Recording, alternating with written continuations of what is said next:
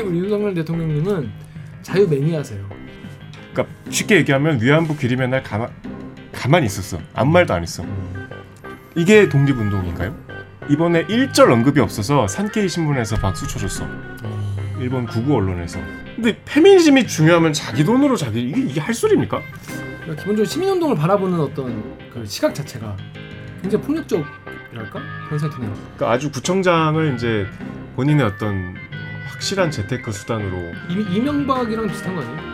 어 좀 협의에, 어, 협의에 어, 조금 있는 거지. 무대가 작아서 그렇지 사실 본질은 비슷하죠.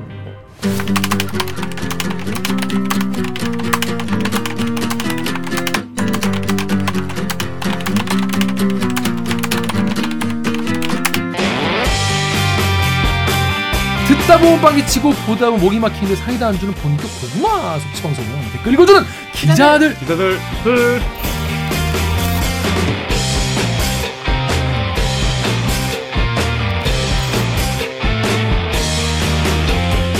실화입니까? 실화냐? 저비용 고퀄리티를 추구하는 사내수공업 방송입니다. KBS 기사의 누리꾼 여러분들의 댓글로 남겨주신 분노, 진책, 응원 모두 다 받아들고 있습니다. 여러분들이 한 땀 한 땀 눌러주시는 구독, 좋아요는 4차 언론혁명에 작고 큰 힘이 됩니다. 반갑습니다. 읽어주는 기자들 김기학 오늘 방송 보시다 들으시다 이 방송 괜찮지 않은데 들을만 하다 싶으시면 구독과 좋아요 버튼 꼭 눌러주시기 바랍니다. 자 그럼 자기소개해주세요. 기자님 네, 정현욱입니다. 안녕하세요. 잘 지냈죠? 네. 네 기- 작가님 네, 안녕하세요. 작가 이만입니다. 네 그렇습니다. 지금 제 로고 듣고 1, 2부 외람님 내가 네, 진짜 네, 외람 네, 외람이 네, 그대로 돌아오겠습니다. 로고 주세요. 나는 기레기가 싫어요. 지금 여러분은 본격 KBS 소통 방송 댓글 읽어주는 기자들을 듣고 계십니다. 대리기 안 본 사람만은 있어도 이 한 번만 본 사람 없다. 보다 보면 자꾸 보게 된다는 그런 거예요. 그렇습니다. 아. 빠밤. 뭐? 댓글 봤어요? 뭔 댓글? 그 제가 예전에 남주혁 닮았다 그랬잖아. 그만. 어떤 분이 이제 손석구 아, 그 닮았다고. 밥, 저 진짜 답글 달 뻔했어요. 아, 이거. 요새 외모 전성기 아닙니까? 너, 아, 너 댓글 단 거야. 뭐야? 이거 우리 사전에 얘기 안 했는데 준비했어? 아니. 준비하신 것 같은데요? 거울 보고 연습했어? 안 했어, 안 했어. 이거 사전에 아, 얘기를 안- 서로 안. 했거든요. 너 댓글 단 거야. 영광입니다. 도대체 몇 분을 닮으신 거예요? 남주영, 손석구 각 당대 가장 핫한 아, 연예인들을 정말, 차례로 정말 죄송합니다. 이거는 제가 사과 드리겠습니다. 섭렵하고 있네요. 사과 드리겠습니다. 자, 그저 주말에 음, 이번에 대타 뉴스 했는데 음. 그 정혜주 기자 어, 정혜주 기자가 또 이- 다이나믹한 그, 그 보도를 했더라고요. 정혜주 기자입니다 하는데 기분이 참 그래서 이 앵커인데 정혜주 기자를 소개를 하, 게 됐다는. 감회가 음. 새로웠어요. 근데 아이템이 너무 웃겨갖고 사실 뭐 웃을 일은 아닌데 이제 서울 강남 한복판이죠 봉은사. 자 이게 정혜주 기자의 기사가 뭐냐면 가- 강남 한복판에서 1인 시위 노조원 폭행한 스님들. 그러니까 스님들이 노조원들을 막 때려 팬 거예요. 그러니까 이제 속된 말로 다구리를 한 거죠. 다구리 다구리 치신 거죠. 스님들이. 스님들이. 그리고 때리는 것도 모자라서 어디 어디서 인분을 가져와서 막 뿌리고. 아 막 그 녹취 보면 나오지만 진짜 욕을 찰지게 잘 하시거든요. 스님들이 예. 그리고 또 이제 막 때리고 똥을 뿌린 스님이 경찰에 이제 붙잡혀 가는데 아 나도 맞았어 이씨 이래갖고 어, 쌍방 폭행을 주장하셔서 음. 이제 경찰이 수사를 할 수밖에 없는 상황이 음, 됐습니다. 참 자비의 종교 아닙니까 불교가? 좀 좀 자- 무자비하게 무자, 정말. 무자 비하게 네. 그래서 댓글에 CKA2님이 머리만 밀면 스님이냐 그래가지고 어, PSK5님이 스님들이 다구리를 치는 걸 공부하셨네요라고 하셨어요. 다 생각이 다 비슷비슷하신가 봐요. 그 스님 하면 우리가 좀 기대하는 바가 있잖아요. 음, 그렇죠, 그렇죠. 그 특히 이제 또 승복을 입고 또 머리를 밀고 하니까 이제 조금 탈속한 음. 종교인의 풍모를 기대하는데 아, 우리보다 더 왜냐면 저도 누구를 이렇게 막 쳐서 때려보고 이러본 적이 없거든요. 아니 없 없어야죠. 저 대부분 없어. 없어야지. 어. 자, 그렇습니다. 아무튼 혹시 이제 대리길 보시는 스님분들도 계실 수 있잖아요. 누굴 때리고 싶으셔도 꼭 참으시고 이렇게 참선하시고 마음 마음을 더 다스리면 좋을 것 같습니다. 석구 형. 너 댓글 단 거야. 제가 지난달에 진짜 큰 돈 들여서 손석구 만나고 왔거든요. 어, 진짜 어디서? 잠깐만 말이 이상하잖아. 뭔 그렇게 되면 뭐해 사람들이? 아니, 뭐 제가 큰 돈 들어봤자 만 원, 이만 원이죠. 그 뭔데? 시사회, 너무 작은 시사회 열심히 아 무대. 무대 인사 네네. 아, 그 시를 봤어. 범죄 도시. 네네네. 음. 근데 제 앞에 있는데 제가 괜히 돈 들여서 멀리 다녔네요. 너 댓글 단 거야. 진짜 세상 시니컬한 얼굴로. 와. 죄송합니다. 자, 우리 빨리 다음 코너 넘어가야 될 것 같아요. 멋있는 외람이 많고 많지만 내가 바로 외람이 진짜 외람이 KBS 뉴스 또는 타사의 외람된 기사를 소개하고 이 외람된 질문을 대신 던져드립니다. 네, 진짜 외람이죠? 자, 첫 번째 아이템 어떤 겁니까? 자유를 33번 언급한 어, 광복절 경축사입니다. 박민철 기자가 광복절 날 보도했어요. 네, 자유 33번 언급 일본 자유를 위해 싸우는 이웃이라고 광복절에 자유. 얘기를 했어요. 그래서 자 먼저 파리쿡 댓글 읽어주시겠어요? 네, 파리쿡 파리쿡 댓글에 누구냐님이 주행일 자유 자유 타령하길래 헐 했더니 기사 보니까 33번이나 말했다고? 네가 브레이브하트 멜 깁슨이냐? 말로 33번 타종하냐? 왜 무슨 타종이 왜 무슨 말이야? 브레이브하트 멜 깁슨 그거죠. Freedom! 이거 유튜브 댓글에 점님이 오늘 연설 너무 마음에 와닿네요. 우리나라의 자유를 찾아주신 모든 분들께 감사드립니다. 아 웃으면 안 돼. 자유 좋죠. 나는 자유가 좋아. 근데 지금 결혼도 못 하고 자유를 너무 좋아해서 못 한다 하면 안 되지. 안 하고 안 하고 못 하는 거죠. 그냥 아무튼 이 뭐랄까 제가 보면서 자유 매니아인 것 같다. 우리 윤석열 대통령님은 자유 매니아세요. 자유를 되게 좋아하시는데 근데 우리가 지금 자유를 위해 싸우고 있는 게 무슨 말이야? 근데 또 이런 그 왜냐하면 자유를 너무 많이 하셔가지고 마지막쯤에 저- 저희 오- 이번엔 그 하나 하나 좀 짚어볼 텐데 뭐 이런 이런 게 있었어요. 자유를 되찾고 자유를 지키고 자유를 확대하는 과정 속에서 더욱 강해질 수 있었습니다. 우리의 독립운동은 끝, 끊임없는 자유 추구 과정에서 현재 진행 중에 앞으로 진행 계속될 것입니다. 그러니까 계속 자유 얘기를 계속 하셨고 자유 찾고 자유 지키고 자유 확대 이거 계속 반복했어요. 일단 네이버 댓글 우리 정영 기자 읽어주세요. 네이버의 BERG 땡땡땡님이 광복절이 민족을 억압한 일제로부터의 독립을 기념하는 날이었지 자유민주주의를 억압하는 세력으로부터의 독립을 기념하는 날이었나? 일본과의 협력 다 좋은데 그게 광복절 기념식 때 할 말은 아니지. 어, 네이버의 YAHI 땡땡땡님이 공산주의가 아닌 일제 강점기에 대해 말해야 하는 거 아냐? 음. 역사 공부를 어떻게 했대? 자, 제가 저는 정말 글만 오직 글만 그러니까 제가 무슨 어 정치적 어떤 뭐 편향을 가지고 하는 게 아니라 글만 보고 그게 진짜 잔인하잖아요. 아니 잔인하긴요 정말 깐죽거릴 준비를 하시는구만. 좋은 부분은 좋다고 말씀을 드리고 안 좋은 부분은 아 이렇게 하면 더, 더 좋지 좋- 않을까? 좋지 않을까 개선 방향 쪽으로 말씀드릴게요 왜냐 제가 예전에 전직 논술 강사 출신 아니겠습니까 아, 제가 기자님께 논술 강의 한 번 듣고 감동받은 적이 있습니다. 왜 감동 이렇게 세세하게? 이렇게 세세하게 지랄한다고? 왜냐하면 왜냐하면 글이 디테일이 되게 중요하거든요. 음, 디테일 그죠. 하나 하나에서 되게 무식해 보이는 그런 게 나오기 때문에 그런 걸 피해가자는 의미에서 이렇게 말씀드립니다. 자, 자 연- 연설문 전문을 한번 짚어볼게요. 존경하고 사랑하는 국민 여러분, 750만 재외동포 여러분, 오늘은 77주년 광복절입니다. 이건 다 팩트 있는 얘기. 조국 독립을 위해서 희생하고 헌신하신 순국선열과 애국, 애국 지사 그리고 유가족 여러분께 깊은, 깊은 감사와 경애 표합니다. 인사. 일제 강점기 시절 독립운동은 3.1 독립선언과 상해 임시정부 헌장 그리고 매헌 윤봉길 선생의 독립정신을 보는 바와 같이 국민이 주인인 민주공화국 자유와 인권 법치가 존중되는 나라를 세우기 위한 것이었습니다. 여기서부터 약간 약간 약간 약간 좀 쎄해요. 왜 쎄하냐? 독립운동은 일단 독립하자는 거잖아요. 그죠. 음. 뭐로부터의 독립? 일본 제국주의, 일제 놈들, 빠- 빨리 일본 놈들로부터 우리나라를 좀 독립시켜달라. 우리 조선인끼리 어떻게 좀 잘 살아보겠다. 이거 아닙니까 일단? 독립운동 그거예요. 독립운동이니까 나만 나만 이해 못했나? 자, 그 다음에 자유, 인권, 법치가 존중되는 사람- 나라를 세우기 위한 것이었지.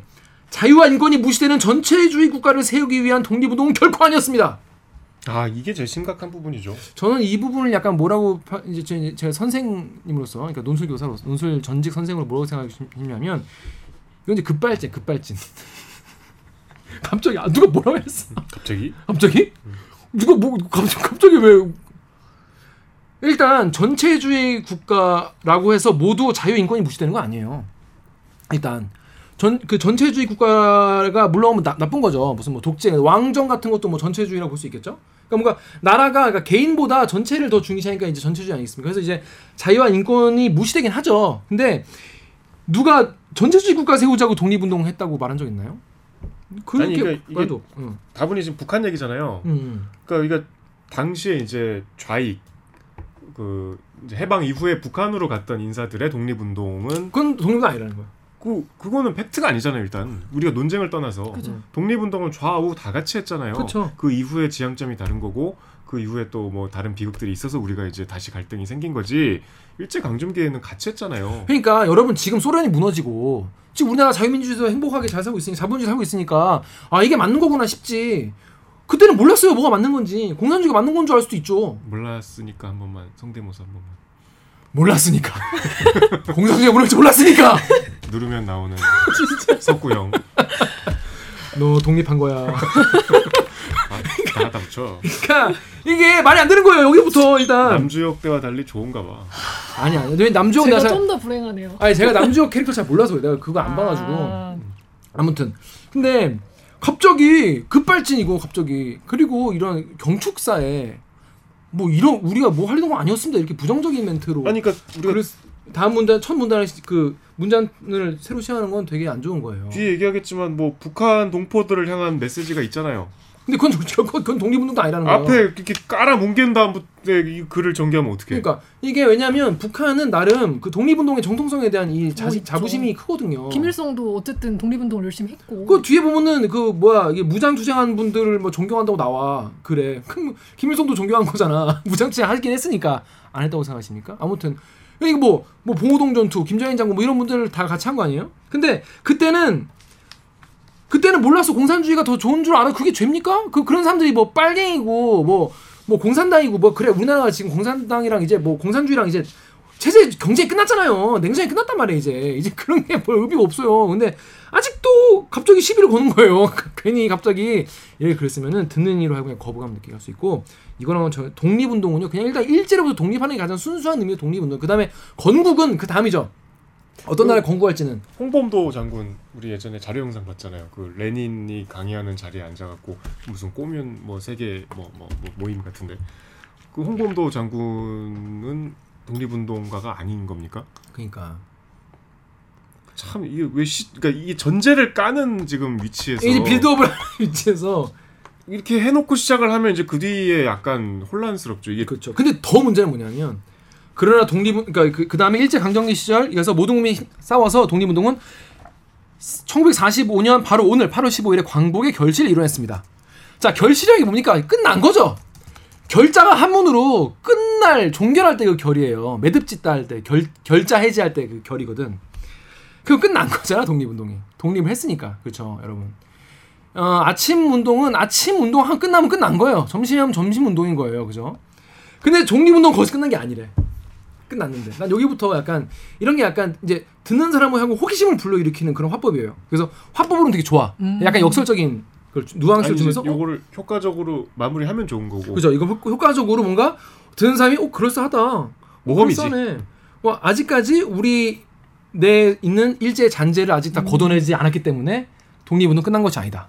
아니면 우리나라 곳곳에 숨어 있는 친일파의 어 오, 그- 잔재들 이런 분들 뿌리 뽑지 우리 어 토착 외구라 불리는 그런 분들을 처, 처, 에, 처단하지 않는, 않는다면 그것이 아직 독립운동 끝난 것이 아니다. 뭐 이러면 아니면 뭐 우- 우리나라가 아직 일본과의 그런 관계에서 뭐 강제징용 문제나 위안 문제를 해결하지 못했기 때문에 그런 거를 일본으로 하여금 제대로 배상할 수 있게 이걸 끝내지 않으면 그건 아직 독립운동 끝난 거 아니다. 이렇게 많은 길이 있었는데 뭐 이거 이거 이거 이거 말 되잖아.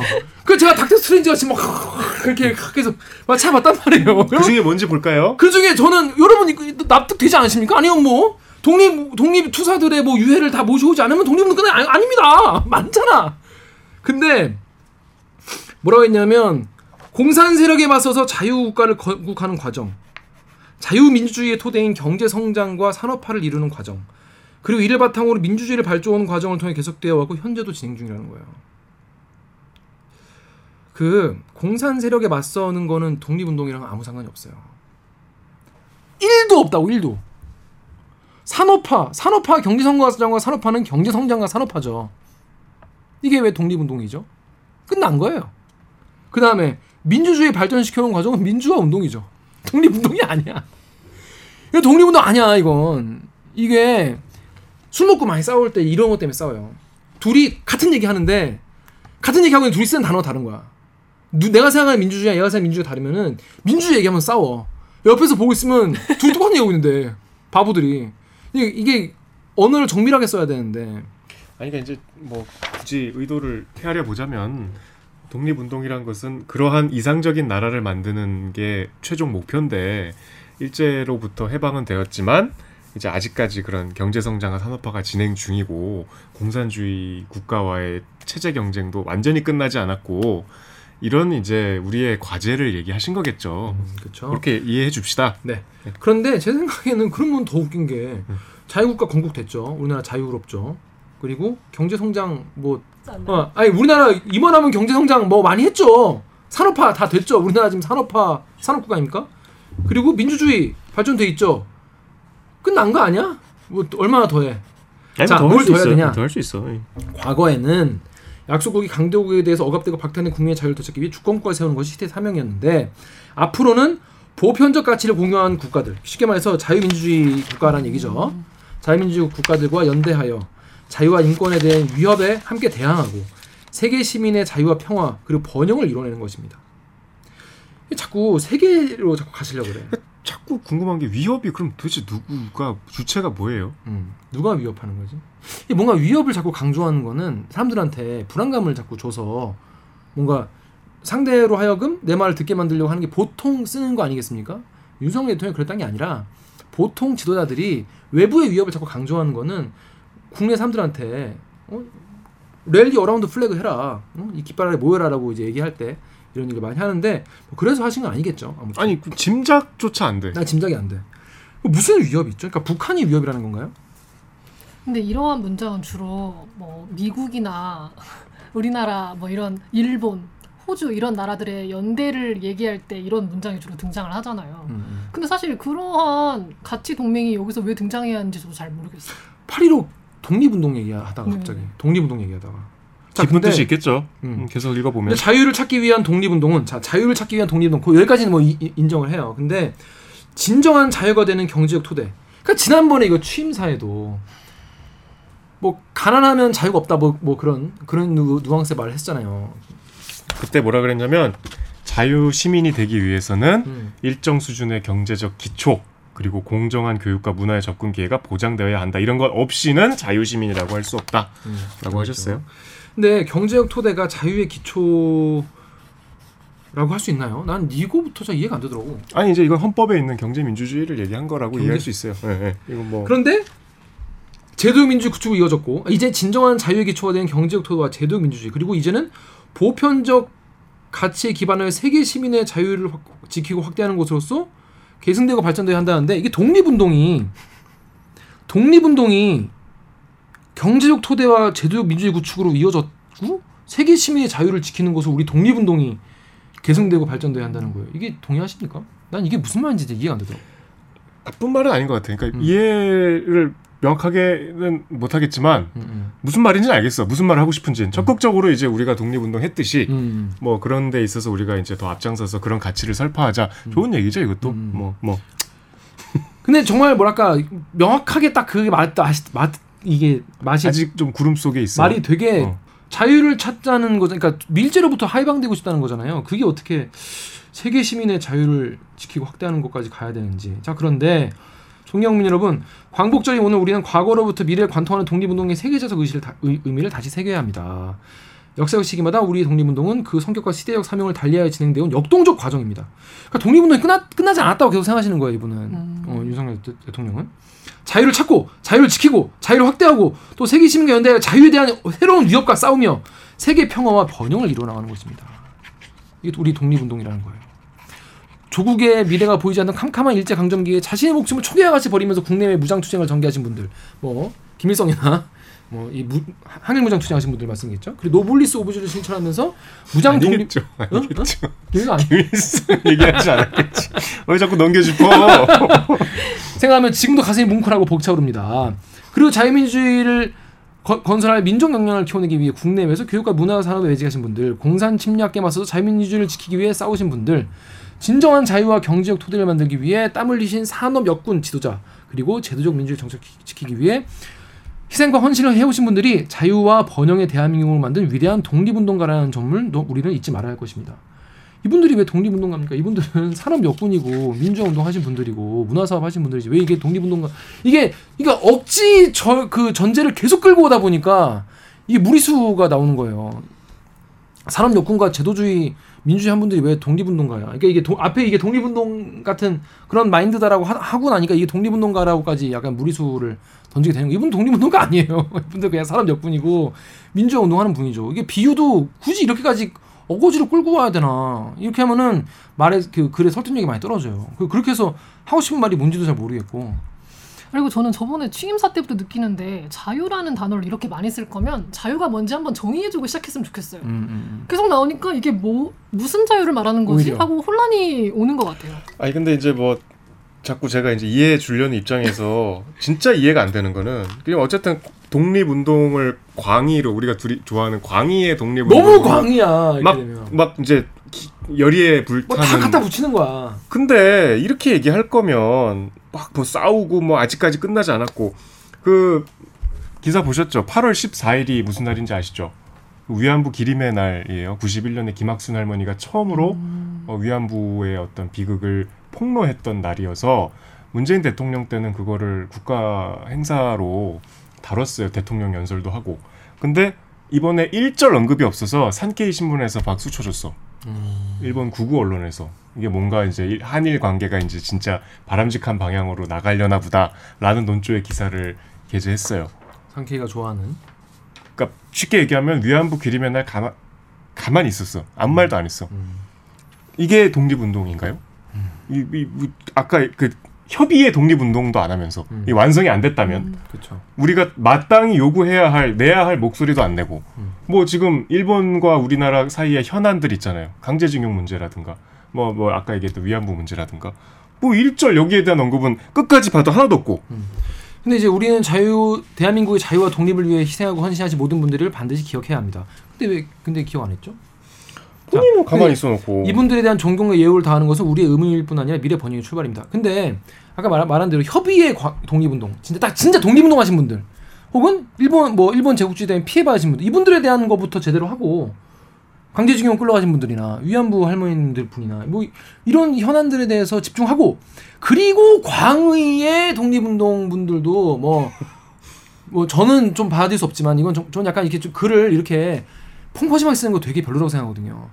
근데 이분들 챙기는 게 잊지 않는 게 중요한 것 같은데 왜 산업 역군과 자유민주주의에 싸우고 교육과 문화 사업 문화 사업 하시고 지도자들 민주주의 정착하시기 위해 희생헌신해본 분들이 독립운동가라는 점을 잊지 말아야 이분은 독립운동 아니라니까요. 광의로 갈 때가 아니에요 그러니까 지난 주말에 그 윤진 기자가 음, 음. 그 일본 사도광산 출장 가서 그 남북 민간 단체가 같이 그 진상 조사하고 심지어 사도광산에 있는 일본 주민들도 그 진상 조사에 나서고 있다는 뉴스를 했어요. 사도광산이 우리 강제징용의 현장인데 일본이 그 강제징용 사실은 딱 가리고 유네스코 세계유산 등재를 추진했다가 최근에 좀 좌절됐었죠. 음. 거기에 대해서 우리 정부가 뭐 한마디라도 했나요? 음, 음. 진짜 김 기자 말대로 협의의 독립운동부터 하시고 진짜 해야 이건 협의가 아니라 현안이고 진짜 시급한 얘기잖아요. 음, 피해자들이 지금 있잖아. 음, 그거를 왜 이- 지금 이름 말할 자격이 있나요?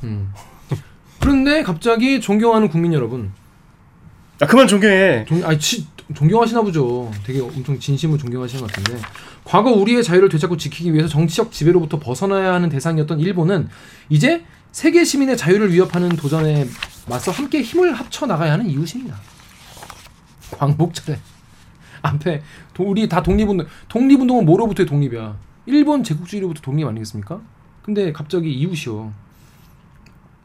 한일 관계가 보편적 가치를 기반으로 양국의 미래와 시대적 사명을 향해 나아갈 때 과거사 문제도 되게 제대로 해결될 수 있다. 그러니까 둘 다 보편적 가치가 이제 뭐 자유민주주의 국가라는 거죠. 근데 한일 관계의 포괄적 미래상을 제시한 김대중 오부치 공동선을 계승하여 한일 관계를 빠르게 회복시키고 발전시키겠습니다. 그러니까 뭐 하겠다는 말은 지금 처음 나온 거예요. 뭘 하겠냐? 한일 관계를 회복시키겠다. 그러니까 다시 친하게 지내겠다는 거죠. 다시 친하게 지내려면 어떻게 해야 돼요? 누가 한 명이 잘못했어. 누가 잘못했어? 우리가 잘못했습니까? 우리가 일본한테 잘못했나요? 아니죠. 김대중 오부치 공동선언은 1998년인데 이제 핵심은 오부치가 얘기한 어, 통렬한 반성과 사죄 그리고 김대중 대통령이 얘기한 미래지향적으로 나가기 위해 서로 노력하는 요게 이제 병치되는 거잖아요. 이거는 사실은 앞에 게 방점이 있죠. 그렇죠. 어, 이게 일본의 사제가 전제가 돼야 되고 실제로 오부치 선언 전에 무라야마 다마 그 전에 고노 다마 통해서 일본이 어쨌든 과거사에 대한 전향적인 태도를 보였기 때문에 그러면 우리도 그런 정도라면 우리도 이제 잊고서 새 출발할 수 있어. 쉽게 얘기하면 이런 거잖아요. 근데 이게 지금 다시 백지화 됐잖아. 일본 쪽에서. 지금 앞에 이런 얘기 쭉 하는 거는 사실상 아무 내용이 없다는 거잖아요. 하고 싶은 말이 명확치 않거나 뭔가를 내가 숨겨야 될 때, 뭔가 어물쩍 넘어가야 될 때 글을 이런 식으로 쓰는 거잖아요. 오부치 공동선언은 여기 아무 상관이 없어요, 지금. 음.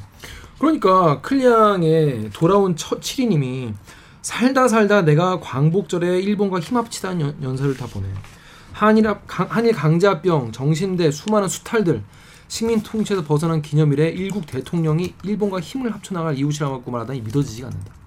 위안부 문제, 강제징용 문제, 독도 영유권 주장 등 그런 문제에 대해서 함구하고 저런 소리를 한다니까 치가 떨립니다라고 하셨고 FM 코리아의 꺼북 조아님이 혹시나 해서 역대 광복절 연설 전문 다 찾아봤는데 뭐 과거사 문제 해결하고 한미 한일관계 나아가자라는 식의 멘트는 이전에도 몇 번 있었던 것 같다 이렇게 말씀하신 분도 계셨어요. 그런데 보란 듯이 뽐뿌 댓글 유리의 소연님 말대로 외교부가 그러니까 뭐 그러니까 보란 듯이 일본이 야스쿠니 신사에 공문을 보냈죠. 그랬더니 유리 소녀님이 외교부는 일본 야스쿠니 참배 유감이다. 대통령실은 문제 없다. 캬, 레전드네요라고 하셨는데, 그러니까 대통령실이 뭐 매년 해오는 거라서 우리가 막을 수 없다 이런 식의 입장을 냈죠. 관습이 됐다. 음. 그러니까 우리에겐 광복절이지만 일본인에게는 패전일이기 때문에 우리가 한일 관계 회복 외치는 동안 일본 기시다 총리는 야스쿠니 신사에 공문을 보냈다고 합니다. 근데 우리나라 고위 관료가 대통령실에서 관습을 이해한다. 누가 뭐 가서 공무를 뭐 손으로 막으라 그랬나요? 거기에 대한 가치 판단을 하라는 거 아니에요. 유감 표명을 하고 그 야스쿠니 신사의 상징성을 알 거 아니에요. 지금 그딴 얘기하고 있어. 그런데 양국 정부와 국민이 서로 존중, 존중하면서 경제, 안보, 사회, 문화, 폭넓은 협력을 통해서 국제사회 평화 번영, 평화 번영 되게 좋아하시는 것 같아요. 번영 이런 단어 되게 좋아하시는 것 같아요. 아무튼 우리 독립 동, 독립운동의 정신인 자유는 평화를 만들어내고 평화는 자유를 지켜줍니다. 그럼 자유가 다시 평화를 만들어내겠죠? 순환, 선순환. 선순환 구조. 자유가 평화를 만들어낸다는 거 사실 사회과학 쪽에서 이건- 전혀 근거가 없는 얘기예요. 무슨 근거로 얘기합니까? 자유랑 평화랑 무슨 상관이죠? 예를 들어서 무력이 평화를 지켜준다. 뭐 이런 건 있어요. 아니면 뭐, 뭐 자유 무역이 어, 국가 간의 무역이 어, 평화를 지켜준다. 왜냐하면 경제적 상호, 상호 이제 의존도 높아지면 전쟁 안 한다. 뭐 그런 얘기도 있고. 자유가 뭔 이게 평화를 만들어내는지 그리고 평화가 자유를 지켜준다고. 평화가 자유를 지킬 수도 있겠죠. 뭐 평화 평화로운 나라가 자유 자유로울 수 있겠죠. 근데 한반도 동북아 평화는 세계 평화의 중요한 전제고 우리와 세계 시민의 자유를 지키고 확대하는 기초가 되냐 됩니다. 뭔 얘기 하려고 하냐? 북한 얘기 하려고 하는 거예요. 이게 이제 독립운동으로 자꾸 이게 왜냐하면 이게 그러니까 내가 왜 글이 이렇게 펑퍼짐하고 이상한 이게 퍼- 갔나 곰곰이 생각해봤는데 8.15 경축사에 딴 얘기를 하고 싶은데 이거를 엮을 게 없는 거야. 그래서 독립운동 정신이 동- 독립운동으로 그냥 여기저기 다 그냥 갖다 붙이다 보니까 이렇게 되는 거예요. 저 지금 가- 공감 갔어요. 자기소개서 같은 거 쓸 때 본인 책은 내가 쓰잖아. 제가 어제 밤새 썼거든요. 어, 근데 제가 한 활동을 다 집어넣어야 되는데 사실 일관성은 없어요. 그치. 그러니까 어떻게든 뭐든 하나. 어 이거 하나 키워드를 만들어 놓고 이것도 좀 내가 이걸 그치. 위한 활동이었고 이것도 이건 이걸 이걸 위한. 활동이었다 이렇게 그래. 우기거든요. 이 명분 그죠, 명분. 명분이 없다 지금 명분이. 이 글이 왜 이렇게 됐는지 정확히 이해했어요. 그래. 공감이 가요. 그래. 8.15 때 대통령이 뭔가 이제 쫙 앞으로 전망 같은 걸, 아, 뒤에 보면 이제 막 주택 얘기도 나와요. 근데 그건 현안 얘기 얘기할 수 있는데, 뭔가 이제 8.15때 해- 하기 애- 애매한 얘기인데 해야 되니까 독립운동 얘기를 이렇게 과- 너무 광의로 이제 펑퍼짐하게 펼친 거죠. 근데 북한의 비핵화가 이제 한반, 그러니까 왜냐하면 도- 독립운동 정신이 자유니까, 자유는 평화를 지키니까, 평화는 세계 평화가 중요하니까, 세계 평화에서는 동북아 평화가 핵심이니까, 동북아 평화가 오려면 북핵을 없애야 한다. 세계 평화에서 뭐 동북아 평화가 핵심인가요? 우리가 살잖아 그래도 세계 평화의 중요한 전제다 아닙니까? 그래서 우리가 세계 시민 자유를 지키고 확대하는 기초라는 거예요. 그래서 그래서 북한의 비핵화가 필수적이다. 그래서 북한이 핵개발 중단하고 실제 비핵화가 전환한다면 그 단계에 맞춰서 이제 경제 민생을 획기적으로 개선할 수 있는 담대한 구상을 지금 이 자리에 제안합니다라고 하셔서 이것저것 얘기를 했어요. 근데 이게 뭐 예전에 뭐 비핵개방 3천 대도 다 나온 얘기기도 하고 그리고 일단 앞에 얘기가 이게 실질적 비핵화로 전환한다면 여기가 어려운 거잖아요. 아무것도 안 하겠다는 거죠. CVID C, CIVD인가? CVID 맞죠? CVID. CVID가 어려운 거잖아. 그것 때문에 그렇게 막 하고 트럼프 와가지고 하고 하고 했는데 잘 안 됐던 거잖아요. 여기서 이렇게 한다면 여기까지 어렵다니까. 그러니까 한다면을 풀어야 이게 진짜 메시지인 그러니까 거죠. 한다면 어떻게 풀 것인가? 비핵화를 싫어한다면 어떻게 싫어할 것인가? 뒤에서 뭐 제안하는 거야 뭐. 뭐 얼마인지 뭐 우리가 뭐 줄 수 있다고 얘기할 수 있겠죠. 자 그런데 유튜브 댓글 댓글 임 작가 얘기 네, 유튜브 댓글에 리리님이 비핵화를 제안해서 수용하면 경제 협력 이런 거 안 한 정부도 있었냐? 참 담대하다 담대해 하나마나한 이야기를. 또 네이버 댓글에 JSY 영님이 그냥 지원 안 하는 안 하겠다는 거지 이게 정답. 또 네이버 댓글에 천님이 말 잘 들으면 지원해주고 그렇지 않다면 원칙을 지키는 대북 정책 역시 킹 윤 대통령다운 말씀입니다. 음, 또 이렇게 좋- 좋게 보신 분들도 어, 많이 계셨어요. 자, 그런데 이제 얘기하다가 존경하는 국민 여러분, 존경하는 국민 여러분 되게 많이 쓰세요. 그러니까 이- 이거 이런 것도 앞에 좀 바꿔 바꿔주면 더 신선하지 않을까? 이렇게 패러프레이즈라고 하는데. 취임사 때는 김대중 대통령 따라서 했죠. 음. 존경하고 사랑하는 음, 음. 국민인데 좀 약간 뭐 지적이 있었는지 존경하는 으로 바꿨는데 존경하는으로 그냥 쭉 가는 거임. 그래서 아무튼 세계 경제 불확실성이 확대되고 있는데 한국 경제가 국제적 신인도 지켜나가려면 국가 재정이 튼튼해야 한다. 국가 재정이 튼튼해야 한다는 건 이제 김원장 김원장 선배 있어. 아무튼 공적 부분과 긴축 구조 조 정하겠다는 거예요 갑자기. 그래서 재정을 최대한 건전하게 운영 것이다. 공무원 안 뽑겠다 뭐그그 얘기랑 일맥상통하나 봐요. 그래서 재정을 서민과 사회 약자에게 두텁게 지- 지원하겠다. 그래서 어, 사회 약- 약자에게 보장하는 게 자유와 뭐 연대 핵심이다. 그래서 주가 불안 주, 주거 불안 없다 없도록 하겠다. 장애인 분들 챙기겠다. 청년분들 챙기겠다. 사회 약자에 대한 주거 복지 챙기겠다. 집중 호우로 큰 고, 고통 겪었는데 세심하고 철저하게 챙기겠다. 뭐 이- 이런 거는 뭐 충분히 할 수 있는 얘기죠. 아무리 파리 경출하고 해도 이 대통령이 하는 메시지니까. 근데 사랑하는 국민 여러분, 갈수록 심화된 양극화와 사회적 갈등은요, 우리 사회가 반드시 해결돼야 하는 과제야. 그러니까 양극화와 사회적 갈등이 문제야. 근데 이걸 본질적으로 해결하려면 도약과 혁신이 필요해. 어떻게 생각하십니까? 도약과 혁신. 자, 도이, 그러니까 이, 그 윤석열 대통령 이런 이런 화법 좋아해. 자유는 뭐 경제 토대에 나오고 경제 토대는 뭐를 하니까 뭐 해야 된다. 도약은 혁신에서 나오고 혁신은 자유에서 나오. 다시 자유.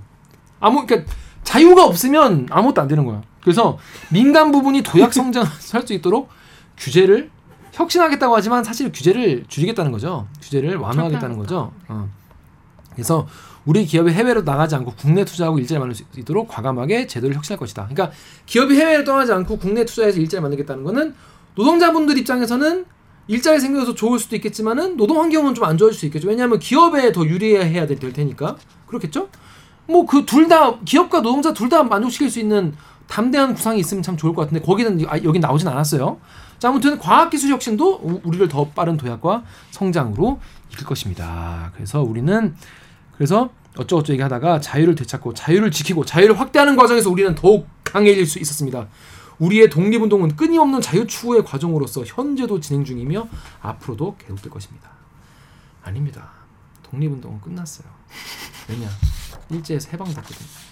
일제에서 해방돼서 끝났어요. 이제 없어. 독립운동은 없어. 진짜 독립운동을 하려면은 이 이른바 친일 아직도 이 국내에 남아 있는 파워 엘리트 계층에 남아 있는 친일 세력 그리고 친일파의 재산 환수. 아무튼 국내에 아직 남아 있는 일제 잔재 같은 거를 청산을 하고 독립묘지 파묘 그러니까 뭐 그런 거 법안도 있었 네. 제출이 될 뻔했다 안 됐었죠. 네. 그런 것들을 먼저 해야 되지 않을까. 그게 독립운동이죠. 근데 이건 전혀 지금 그냥 좀 잘못 갖다 붙인 것 같다. 아니 그러니까 이 다 좋은 말인데 뭐 그냥 나쁜 말은 없잖아요. 맥락 없이 들으면. 근데 현안이 있는데 거기에 대해서는 아무 말도 안 하는 거는 거짓말이고 기만이고 음, 음. 위선이죠. 지금 이 닥, 눈앞에 닥친 현안들이 수두룩한데 그러니까 일본 관련된 생각해 보세요. 우리 광복절 되면 사회부나 뭐 정치부 막론하고 사회, 광복절 기획 아 이템 내잖아. 매년 반복되는 그 뭐 아까 얘기한 파묘 관련된 것도 있고 현충원에 그 친일 인사들이 많이 있거든요. 그런 것들 쉽게 일상에 널려 있는데 거기에 대해서는 입국 다물고 갑자기 무슨 뭐 동료로 뭐, 뭐라 그랬어 일본을 아까 이웃 이웃 아, 같이 어- 함께 가야 할. 누구와 싸우자는 겁니까 그럼? 그러니까 그러니까 누가 세상에 양식 있는 사람이라면 누가 일본하고 적지자 그래요. 누가 일본하고 이제 원수처럼 지내 이 누가 이렇게 얘기하겠어요. 물론 그렇게 생각하시는 분들도 없지 않겠지만 그런 차원이 아니잖아. 누, 뭐 일본하고 잘 지내야지. 근데 이제 광복절에 내야 될 메시지는 그 명함 중에 해결되지 않은 여러 가지 현안들에 대한 적어도 대통령의 생각이나 가치 판단을 우리가 기대하고 있는 거잖아요. 그렇죠.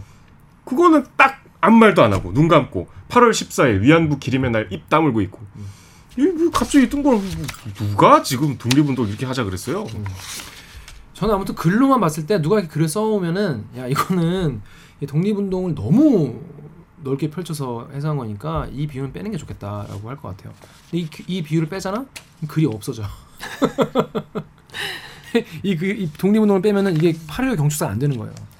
음, 이 얘기를 하고 싶은데 8.15 경축사로 쓸 수가 없는 말이 되는 거지. 독립운동. 그러니까 차라리 파격적으로 진짜 대통령이 나와서 우리 만세 삼창 한번 그냥 하고 들어가면 좋을 것 같아. 그 음. 훨씬 그냥 깔끔하게. 만세? 예, 예. 연대 마세요. 야, 그러면 뭐저 메시지가 강렬하구만. 그래서 아, 이런 말 할 바에 어. 예. 그렇죠. 저는 아무튼 글로만 봤을 때 독립운동 비유가 과했다. 어, 이렇게 쓰면은 어, 불합격. 피, 어, 이러면 자, 필기 탈락 그래서 근데 이것도 보시면서 불편하신 분들, 제, 저희가 지금 뭐 정치적으로 편향돼 있습니까? 지금 이, 이 글에 대한 완결성을 공감을 뭐 못하시는 분들도 계시겠지만 저희는 정말 그냥 이, 이 메시지 자체에 대한 가치 판단을 어떠한 정치적 맥락 없이 해도 음, 음. 저는 이렇게 나올 수밖에 없다고 생각해요. 그렇죠. 아니 저는 지난번 취임사 때 저희가 제가 너무 놀라가지고 아니 이 취임사 를 이렇게 쓸 수가 있나 놀라서 그때 한번 분석을 했잖아요. 음. 그러다 이- 이번 8.15 경축사는 이제 아 좀 재미없겠다. 취임사만큼 재미없겠다. 잘 쓸 테니까 그때 한번 대리기 지적을 했으니까 대통령실. 어 대통령실에서 이제 윤- 윤석열 대통령 다 보고 어 맞네 맞네 김기아. 기자 지적대로 빠르게 가. 어 김기화 시킨 대로 좋아 빠르게 가. 김빠가 어 김빠가 이렇게 할 줄 알았는데 지금 보니까 어우 안 봤어. 안 봤어 대기를 아니면 보고도 이렇게 쓰셨으면은 아 이런 학생은 쉽지 않아요. 그러니까 보니까 취임사 쓴 분이 또 쓴 것 같던데? 아니 세계 시민하고 자유를 계속 돌려받게 하고 있잖아요. 예. 이그 무리수를 두니까 그 이렇게 이 그리고 댓글 읽어주는 기자를 보시는 언론고시 그러니까 그 기자시험 준비하시는 분도 많이 있어요. 절대 이렇게 글 쓰면 안 돼요. 이게 자기는 쓸 때 어 그럴싸한데 그럴싸한데 하면서 1절을 쓰잖아요. 그 2절을 쓰고 뇌절까지 쓴단 말이야. 이 뇌절하는 거야 이게 뇌절. 뇌절하는 글이야 이게. 독립운동 이게 이거 넓히는 게. 제일 황당한 건 이렇게 쓰면 안 돼. 김대중 오부치 선언을 갖다 붙인 거예요. 음. 전혀 맥락이 안 맞고. 지금 일본의 태도를 생각하면 이걸 갖다 붙일 수가 없는데 음. 그리고 앞에 이제 전제로 깐 전체주의로 가기 가서는 안 되는 독립운동. 그러니까 이제 북한의 독립운동 폄하. 그리고 이 제가 이 글을 왜 이렇게 썼나 곰곰이 생각해 보니까 독립운동이랑 독립운동 정신이랑 헷갈리 같이 못 쓴 거예요 이게. 왜냐면 독립운동 정신이라고 하면 그래도 말이 돼. 왜냐면 독립은 정신은 자유 자유라고. 근데 자꾸 독립운동을 가지고 쓰니까 이게 읽는 사람이. 왜냐면 독립운동은 뭔가 이 실체가 있잖아요 뭔가. 사람들이 막 나와서 일본 일본이 항의하는. 근데 독립운동 정신은 그 안에 내재해 있는 어떤 그그 정수이기 때문에 그건 뭐 어디다 갖다 쓸 수도 있죠. 근데 이거를 더 정교하게 쓰려면은 독립운동 정신이라고 써야 되지 않- 않았을까? 근데 독립운동 정신이라고 하면 일단 여섯 글자잖아. 그러면 글이 길어져요. 그러면 앞에 이게 머리가 길어지기 때문에 글 읽기가 힘들어. 앞에 이게 대가리가 무거우면. 그래서 좀 독립운동을 쓴게 아닌가 이런 생각 드는데 아무튼 참못 썼어. 다- 아니, 나, 하여튼 앞으로 저희가 그래서 이 대, 대, 대 통령실 연설 할 때마다 제가 그때마다 빨간 펜으로 체크를 해드리도록 하겠습니다. 예. 여러분들 들으니까 무슨 말인지 납득이 될지 모르겠어요. 음. 저희는 어제 하여튼 광복절 경축사가 너무 화가 나서 김기아 기자랑 태극기 들고 서울대 앞에서 흔들고 술 마셨습니다. 우리, 태, 우리 태극기 들었나? 같이 다니면 손석구랑 다니는 기분이어서 자 그러면 여러분 네. 여러분도 한번 이게 이거 나오면 한번 잘 읽어보세요. 어떤 생각하는지 알 수 있어요. 자 그럼 다음 아이템 어떤 거죠? 네. 어 요새 권성동 원내대표가 자꾸 선을 넘어요. 선 넘는 멘트. 네. 근데 보니까 이 워낙 뉴스가 많으니까 사람들이 놓쳐 많이 넘어. 멘트 많이 하는데 어. 사람들이 어 너무 뉴스가 많이 나오니까 어 그게 어, 언제 뉴스 지 면서 그냥 막 넘어가. 요건 이제 주말에 그 주말은 이제 이준석 대표의 기자회견이 모든 걸 집어삼켰기 아, 그렇죠. 때문에. 근데 이 진짜 생각해 보면 이거 리포트로 따로 할 만큼 충격적인 발언인데 뭐, 무슨 발언했죠? 권성동 대표가 이제 페이스북에 쓴 거예요. 음. 페미니즘이 중요하면 자기 돈으로 자기 시간 내서 해라.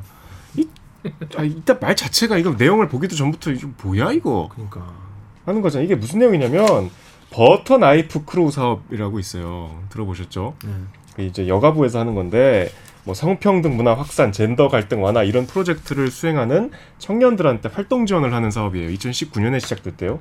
이게 버터는 이제 뭐 소확행, 버터가 맛있으니까 어, 버터 맛있죠. 확실한 행복. 음, 그다음에 이제 나이프는 이걸 펴 바르는 음. 거니까 음, 이제 확산 어, 뭐 그런 귀엽네요. 의미로. 음, 음, 귀엽네. 아, 근데 이제 그거를 권성동 원내대표의 한마디로 이제 이게 사업이 접었 엎, 엎어졌어요. 참 그것도 신기해. 어느 네. 한마디 한다고 그냥 없어져. 그래갖고 이제 여기에서 이제 이걸 비판하면서 페이스북에 글을 올린 거예요. 음. 성평등과 페미니즘이 그렇게 중요하면 어, 어떻게 이런 말을 하지? 성평등이 안 중요합니까 그럼? 진짜 뭐 우선순위 있을 수 있지만 웃겨서 웃은 게 아니라 어이없어 웃은 겁니다. 매번 말씀드리지만. 그렇게 중요하면 야야야 그렇게 중요하면 자기 돈으로 자기 시간 내서 해라. 돈 주고 니 니가 지가 내서 해. 어 자신의 이념이 당당하다면 사상의 자유시장에서 국민의 선택을 받으면 될 일이다. 왜 이념을 내세워 세금을 받아가려 하냐? 그러니까 이제 그 본인 어, 정치인들이 그거 하는 거 아닙니까? 오, 정치인들이 정치인들이 자기 이념 내세워서 세금 받아가는 거잖아요. 권성동의 머릿속으로 들어가서 얘기를 생각을 해보면 이거는 이제 뭐 이런 생각을 할 수는 있는데 여기 왜 국민의 혈세가 투입이 돼야 되냐 공 그 어떤 공적인 영역이 아니지 않냐 음. 뭐 어떤 특정한 사상을 이렇게 전파하는데 왜 국가가 나서야 되냐 뭐 이런 얘기 같은데 음. 일단 이제 정부가 시민단체 활동을 지원하는 거는 김대중 정부 때부터 법으로 이제 확립이 됐어요. 이게 시민단체 활동 이제 뒤에서 우리가 또 이제 시민단체 얘기 나올 텐데 일단 이런 시민단체를 지원하는 이유가 뭘까요? 왜 해야 될까요? 이렇게 생각하나요? 아니 직관적으로. 시민단체가 만들어낸 그러니까 시민들이 직접 생각해낸 어떤 사상이 있고 그게 정치에 반영되기 위해서는 조직이 되어야 하잖아요. 그 조직력을 위해서 국가가 지원할 수 있는 거 아닌가요? 그러니까 쉽게 얘기하면 정부가 할 수 없으니까 그런 거잖아요. 음. 정부가 일일이 다 할 수 없으니까 자생적으로 생겨난 어떤 시민들의 운동 혹은 뭐 여러 가지 이념 활동 그런 것들이 민주주의 사회에서 필요한 역동성이니까 국가가 그걸 지원을 해주되 그거를 뭐 어떻게 뭐 부추기고 뭔가 이걸 하나를 정책적으로 키우고 이런 거랑은 차원이 다르죠. 그런 사상의 자유시장을 위해서 오히려 이렇게 하는 거 아닙니까? 거기서 아닌 거면은 뭐 또 싫어하는 사람도 있을 수 있고 페미니즘이나 성평등은 어쨌든 약자에 대한 감수성이잖아요. 기본적으로 그렇죠. 예, 뭐 여기에 대해서도 이제 또 반대하는 분들도 계실 수 그렇죠. 있는데, 네. 근데 뭐 이제 진짜 제 전매 특허인 100번 양보해서, 네. 양보왕. 예, 뭐 이게 이제 페미니즘에까지 우리가 뭐 정부 예산을 투입할 수 없다. 음. 고 생각하면은 그냥 어차피 뭐 이 정부의 공약 중에 하나가 여가부 폐지니까. 뭐 그 방향으로 그냥 가면 돼요. 가고 있고 음. 저번에 업무 보고 때 업무 보고 하- 하러 온 여가부 장관한테 여가부 폐지 방안을 빨리 마련하라 그랬잖아요. 이렇게 하고 있잖아. 근데 페미니즘이 중요하면 자기 돈으로 자기 이게 이게 할 소리입니까? 그러니까 기본적으로 시민운동을 바라보는 어떤 그 시각 자체가 굉장히 폭력적이랄까 그런 생각이 드네요. 제가 이 말에 반박을 하고 싶었거든요. 근데 이 말이 반박 자체가 불가능한 게 그냥 이렇게 되지. 그냥 사실 이 뭐 페미니즘에 동의하지 않을 수 있어요. 근데 사실 이 페미니즘 말고 다른 걸 붙여보면 얼마나 이상한지가 좀 보이는데 그치. 뭐 자유민주주의가 중요하면 자기 돈으로 해라. 음, 뭐 시장주의가 중요하다고 생각하면 자기 돈으로 해라. 음. 이렇게 하면 솔직히 그 사람들도 아 네 알겠습니다 하고 돌아설 걸요? 군 인권이 중요하다고 생각하면 자기 돈으로, 네 돈으로 해라. 네, 하면 네 시간으로 어, 해. 네 알겠습니다. 그러니까 이건 되게 그러니까 뭐냐면 이거 뭐 하고 싶은 네 돈으로 네, 시, 네 시간 내서 해. 이거는 굉장히 뭐랄까 갑 갑질의 어떤 정말 전형. 정치인으로서 할 수, 해, 절, 절대 해서는 안 된 말이죠. 그러게요. 이런 이런 말씀하셨을까? 그래서 이게 월, 이제 워낙 요즘에 이제 페미니즘에 대한 반감이 가시는 분도 많이 계시고 뭐 문제도 많이 있고 뭐 그렇다고 해서 뭐 댓글 반응은 좀 갈렸어요. 왜냐면 유튜브에 안녕님이 이거 하나 보고 나는 계속 지지해야 되나? 아니 댓글이 더 충격적이야. 어, 댓글도 폭력적이야 아 근데 이 사안에 관심이 많은 사람들이 주로 2030 남성들이어서 생각보다 2030 환영하는 분들도 있어요 아, 환영하는 분들이거나 내가 이런다고 널 좋아할 것 같냐 이 두 가지 댓글이 가장 많더라고요. 아니 그러니까 솔직히 까놓고 얘기하면 그 환영하는 분들한테 어필하려고 그냥 굳이 아. 페이스북에 올린 거 아니에요. 그치, 그렇죠. 이게 무슨 어디 발언이 그 공개 석상에서 쓱 나온 게 아니라 자기가 딱 핸드폰 쓴 켜고 거잖아. 한 거야. 어. 그래서 JJNAX님이 코너에 몰리니까 적당히 페미니즘 욕 좀 하면은 뭔 2040 남자애들이 자기 지지해 줄 거라고 착각하고 있는 것 같다 이런 생각도 하시고 이런, 이런 댓글도 있었고 자 그렇습니다. 근데 이게 저는 이제 본인이 어떤 어, 어떤 뭐 생각이나 무슨 페미니즘이건 뭐 어떤 거든지 간에 뭐 이게 맞다고 생각할 수 있죠. 저도 그런 사상의 자유가 당연히 보장돼야 되고 이거에 대해서 건강하게 오픈 마인드로 토론하고 얘기하다가 생각이 다르면 다르구나. 비슷해지면 어네 말이 일리가 있구나. 이게 자유민주주의 기본 아닙니까? 이 토론, 합리적인 토론. 근데 본인이 이뭐 사장님 말안 듣는다고 해서 이런 정치인의 태도는 이, 이런 거에 침묵하면 나중에 본인이 어, 옳다고 생각하는 것에 대해서 정치인이 이렇게 얘기해도 입 다물고 있어야 돼요. 왜 그런 말 있잖아요. 그 나는 침묵했다. 그런, 그런 말이 어디 어디 있죠? 누가 하신 말? 권성동이 예- 예를 들어 뭐 권성동 원내대표가 페미니즘에 대해서 이렇게 그럴 얘기해서 때 나는 나는 침묵했다. 침묵했다. 난 여자가 아니었기 때문이다. 아, 권성동은 뭐 누가 뭘 어떻게 했을 때 난 침묵해. 난 여성이 아니 뭐난 뭐가 아니었기 때문이다. 점점 쫄다가 점점 점 오다가 내가 내 삶에 뭔가 정말 유해가 왔을 때 모두도 침묵했다. 응? 아무도 내, 내 곁에 없었다. 이게 사실 가, 이런 어떤 뭐랄까 스탠스 자체가 정치인으로 스탠스 자체가 되게 문제가 많은 거 이런 거에 대해서 좀 얘기를 해야 되는데 이런 거에 또 아 역시 어 맞는 말 하는구만 또 이런 게안 된다니까 여러분 정치인을 그렇게 호락호락하게 보면 안 돼요. 근데 성평등이 우리가 세월이 흘러가면서 점점점 개선되고 있다는 거는 다들 동의하잖아요. 그 성평등을 향한 어떤 그렇죠. 문제들이 그래도 시간이 흘러갈수록 뭐 더디다고 보는 분들도 있고 아니면 이게 과하다고 보는 분들도 있지만 음. 10년 전에 비해서 지금 훨씬 남성 여성이 그때보단 더 평등해졌잖아요. 음. 앞으로 나- 뭐 나갈 길이 좀 많다고 생각하지만 이제 그 과정이 그냥 그렇게 된 게 아니고 이런 식으로 이제 뭐 여가부도 다 생긴 맥, 맥락이 있지 않겠습니까? 뭐 예술계, 체육계, 기술계 뭐 여러 가지 분야에서 이런 미시적인 사업들이 여러 가지 참여와 활동을 불러 일으켰고 이게 이제 우리가 정치학에서 얘기하는 거버넌스 아니에요? 음. 이거 뭐 시민들이 참여해서 거기에 이제 세금을 투입한 세금이 누구 돈인데 내 돈. 누가 냅니까 세금을? 내가 내는 그런 자발 사회의 어떤 보이지 않는 가치가 점점 더 좋은 방향으로 나가게 하기 위해서 쓰는 세금의 항목도 있잖아요. 근데 이제 거기에 대해서 뭐 예를 들면 이 페미니즘이나 성평등이 이거는 이렇게 정부가 주도적으로 뭘 지원을 해서 하는 방향은 옳지 않다. 다른 방 이렇게 얘기한다든가 아니면 이제는 어느 수준까지 왔으니까 이걸 시민사회 영역으로 그냥 돌리자. 뭐 이러든가. 어, 그 그러면 제가 뭐 이해하겠어요. 그러면 이제 논쟁이 되지. 아 근데 무슨 뭐 그- 정말 폭력적으로 그 나한테 너 대리기 하고 싶으면 네 돈으로 네 시간 내서 해 이러는 거잖아요. 그건 하지 말라는 얘기잖아요. 하지 말라는 얘기잖아. 보도국장이 그것도 그걸 불러다가. 쥐고 있는 사람이. 어. 아니 그런 폭력이 어디 있어요? 진짜 폭력적인 거죠. 말을 그렇게 하면 안 되는 거야. 그 같은 맥이라도. 아 어떻게 무슨 여당 원내대표가 수준이 인식 수준이 이럽니까? 이건 굉장히 실망스러워. 예의가 없어요 일단. 음, 근데 이제 그거를 해설이라도 하듯이 오늘 이제 우리 녹화 시점에 오늘 화요일에 네. 원내대책회의에서 이제 이거에 속편이 되는 발언을 했는데 시민단체들을 때렸어요.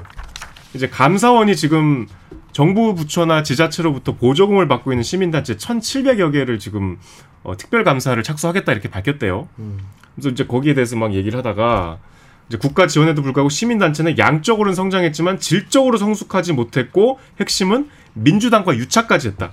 그래서 권력이 세금으로 시민단체 지원하면 시민단체는 정치적으로 지지해서 보답하고 시민단체가 관변단체가 되고 정치 예비군으로 전락했다. 이거 다 뿌리 뽑아야 된다. 이- 이런 인식을 이제 후속편으로 내놓은 거죠. 맞다. 맞는 말이다. 이런 댓글도 있었습니다. 작가님 읽어주세요. 네, MLB 파크의 AKSFGID님이 이건 대다수 국민들이 바라던 일이죠. 시민단체들 많아도 너무 많아요. 또 MLB 파크 댓글에 매그너스님이 물갈이 좋죠. 대찬성이죠. 관변단체가 아니라 시민단체인데 최소한의 지원에 그쳐야지. 그 단체를 정부가 먹여 살려주면 그게 시민단체입니까? 민주당 산하에서 수백 수천 개로 늘어나고 각 지자체 공무원들도 도정, 시정 여기저기 관여하고 있는 시민단체들 때문에 골치 엄청 썩힙니다. 특히 서울시 산하. 다음 댓글도. 네, 다음 댓글에 짱가님이 태극기 부대, 양산 극우 파렴치한, 정광훈 등은 어떻게 설명할 건데? 그들부터 감시해라. 음. 다양한 댓글 있었어요. 이거 어떻게 봐야 될까요?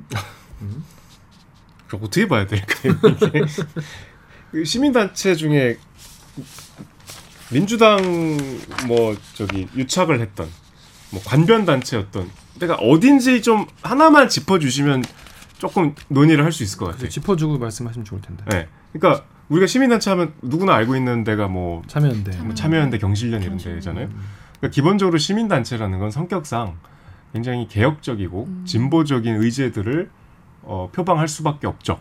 시민사회 영역이라는 게 그렇잖아요. 물론 이제 시민사회 영역에서 보수적인 목소리를 내는 분들도 계시겠지만 변화를 추, 추구하는 사람들인 거니까요. 기본적으로 정부가 하지 못하는 일을 이렇게 해라 하고 외곽에서 목소리를 내는 마이너들의 입장이니까 당연히 진보적인 뭐 단체가 조금 더 많을 수 있죠.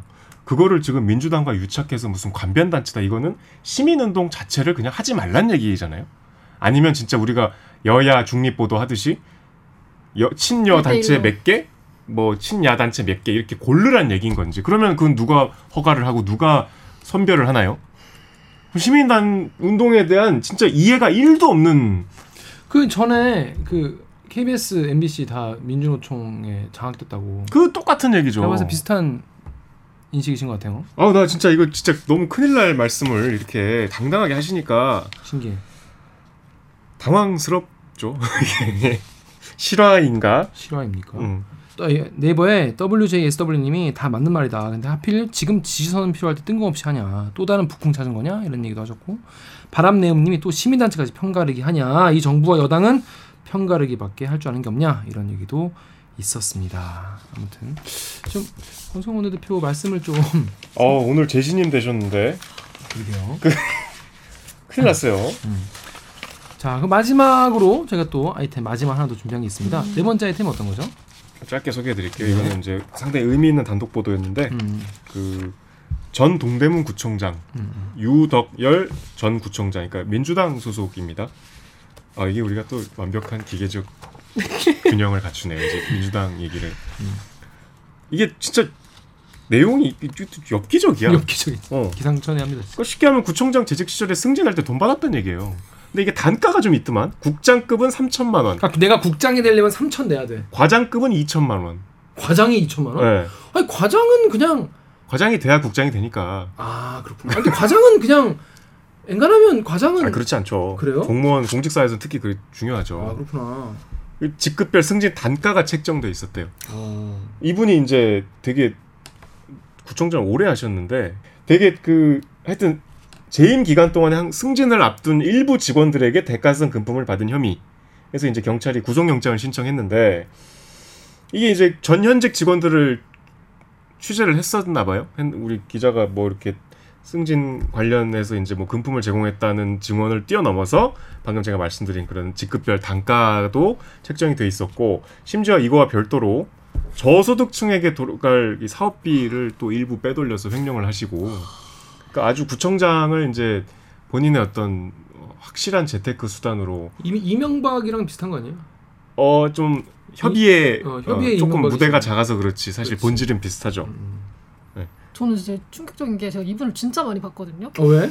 제가 학보사 기사를 기자를 했었는데 아 맞아 오. 동대문구에 있는 학교. 동대문구에 있는 학교 학보사를 어. 하면은 이분을 거의 뭐 한 달에 한 벌꼴로 봐요. 행사 어. 때마다 막 오고 오시니까. 하시니까. 어. 근데 뭐 저랑 이렇게 가까운 곳에 있는 사람이 이렇게 조직적으로 뭔가 비리를 저지르고 있었다는 게 되게 소름 끼치네요. 그렇죠. 이게 자주 이렇게 보고 아 되게 약간 일 그러니까 약간의 경외심. 아 저런 사람 구청장이구나 대단하다. 이런 했는데 얼마 받을까 뭐 이런 생각하면서 자 그렇습니다. 일단 먼저 댓글은요. 일단 이런 댓글이 제일 많아요. 네이버의 KHON님이 민주당 또 경찰 개혁하자고 난리치겠네. EKDM님이 역시 민주당이구만. 어떻게 직원들이 돈을 뜯어먹어 빼내 구멍만 있으면 다 헤쳐먹는구만 민주당 방식인데 보이면 다 처먹는 것들 했더니 그 밑에 있는 MSPU님이 우리 국민들은 다 특정 정당 가입하신 분들 뿐인가요? 당을 지지해야 말고 사람을 지지해야 하는 거 아닌가요? 제가 사는 안동에는 시의원 나오신 분 계신데 이분은 비가 오나 눈이 오나 초등학교 앞에서 아침마다 교통 정리하시거든요. 그분 아닌가 누구? 댓글이 아 본인? 다른 후보들은 선거차에만 잠깐 얼굴 비추고요. 무, 무소속이신데 대부분 유권자들이 이분을 뽑아요. 이런 분들이 정치하는 세상을 만들어야 하는 거 아닌가요? 읽을수록 약간 그분일 가능성이 그분 내지는 캠프에 계신 어, 분인 것 그러니까 같아요. 아무튼 그리고 뭐 그 다음에 SKLL님도 어, 정말 민주당은 앞으로만 깨끗한 척하는데 뒤로 엄청 더러운 짓 다 하고 있다. 정말 가증스러운 정당인들이다 이런 얘기도 했어요. 어, 그래서 한- 왜냐면 많은 분들이 그 민주당 출신이라고 하면은 더 화내. 그런 게 있죠. 음, 음, 네. 음. 민, 그러니까 그때 제가 사적인 대화도 소개했잖아요. 그 되게 뭐 저놈들은 어차피 그러니까 그래도 되는데 음, 이 내로남불이 더 어, 나쁘다. 민주당은 그러면 안 되는 거 아니냐. 아무튼 되게 그래서 되게 많은 분들이 예, 이런 분노의 댓글이 많았고 분노를 느낄만 하죠. 그렇죠. 네. 그 네이버 댓글 여기 원고 있는 거 잠깐 읽어주세요. 네, 네이버 댓글에 813K님이 모범을 보여야 할 고위 공직자가 한솥밥 먹는 아래 직원들로부터 뇌물을 받고 승진을 시켜줬다는 것이 사실이라면 요즘 같은 대명천지에 감사원, 검찰, 경찰은 그동안 뭐 하고 있었을까요? 알고 지내는 구청 공무원이 동대문만이 아니고 다른 구청들도 그런 일이 있다고 하던데 이번에 전 구청 대상 특별수사권 감사권에서 뿌리 뽑아주세요. 음, 또. 유튜브 댓글에 제이리님이 전국에 다 전수조사 해야 되는 거 아니냐? 이거 심각한 사안인데 공무원의 승진이 업무 평가가 아닌 뒷돈으로 이루어졌다면 그 오랜 세월 동안 공무원들은 업무를 제대로 할 필요를 못 느꼈을 것이고 이는 공무원 인사 평가의 근간을 흔드는 심각한 문제임. 음 그렇습니다. 또 네이버의 CM CBM 8님이 어, 서울 저러는데 지방 소도시는 저런 한둘이겠냐 크크크 하셨어요. 근데 이런 게 사실 우리 옛날에 이게 뭐 범, 범죄 범죄와의 전쟁 뭐 이런 영화 나올 때 뭐 그럴 때는 어뭐 그럴 때 아이 뭐 바다가 있어 아아 아, 늦지 마 있어 뭐 예를 들어서 뭐 그럴 수 있다 쳐요. 옛날에 그랬으니까 근데 지금 대명천지에 이러고 계셨다는 게 너무 신기해. 아 그리고 너무 비싸. 이거 이걸 어떤 식으로 운영했는지 좀 궁금해요. 아니 근데 국장 승진 대상자 연봉이 1억이 안 될 텐데 그 3천 내면 3천만 원을 내라는 겨. 그러면 근데 그것도 이제 시장에서 뭔가 이제 마- 단가가 맞으니까 하겠죠. 그 우리 사극 보면 늘 나오잖아요. 내가 이거 그 얼마를 써서 이 자리에 왔는데 뭐 음. 난 어떻게 먹고 살라. 그러니까 또 3천만 원어치를 또 본인이 창출하셔야 되잖아. 그렇죠, 그렇죠. 그럼 그분이 올라가서 어떻게 하겠어요? 밑에 애들한테 또 300씩 모아가지고 3 3천 메꾸라고 할거 아니야. 이게 이게 악순환인데. 자 그런데 이제 그 유, 유덕열 음. 현 구청장인가요? 전 구청장. 전 전 구청장께서는 지금 그래서 뭐라고 하시나요? 그 본인 이- 혐의를 뭐- 인정하시나요? 어떤 경우에도 음. 금품을 수수한 적이 없고 횡령도 전혀 없었다. 어. 정치적 공작에 의한 수사다. 어 그럼 뭐 증거가 나온 게 아니에요? 하여튼 구속영장 그러니까 음. 증언들을 확보한 거죠. 음. 그래서 이제 뭐 보안 수사를 지시하긴 했는데 검찰이 음. 뭐 다시 영장을 신청해서 뭐 구속 어, 뭐 저기 신청했다까지 나왔는데 아직 뭐 발부됐다는 기사 못? 봤는데 우리 왜냐면 이게 며칠 전 기사라서 12일 기사라서 아직 뭐 뭐 그 뭐 근데 만약에 정말 정치적인 어떤 공세에 의한 정말 전혀 근거 없는 유도결 구- 전 구청장의 말이 맞을 수도 있죠. 근데 이제 단가가 이게 구체적으로 나와서 그러게. 이게 소설일 가능성은 없지 않을까요? 그러게요. 이게 여러 명의 증, 증언을 모은 거기 때문에. 음. 그리고 기자도 직접 직원들을 취재한 걸로 음, 음. 기사상으로 보이는데 음, 음, 뭐 이렇게까지 나오진 않죠. 아무 근거가 없으면. 음, 음. 어, 요 같은 경우에는 앞으로 뭐 이게 만약에 정말 잘못된 뭐 정치적 공세에 의한 거일 수도 있죠. 어, 그래서 아 이건 나중에 어떻게 바- 이제 증거가 나오거나 뭐 이런 거 있으면 또 이 후속으로 또 전해드리도록 하겠습니다. 자, 그러면 저희는 어, 1부 여기서 마치고요. 2부 알바기에는 이 반지하에서 이제 이번 수해 피해를 입으신 분들을 찾아서 직접 취재한 오승목 기자 모시고 어, 신림동 반지하 이야기 들어보도록 하겠습니다. 네. 로고 주세요.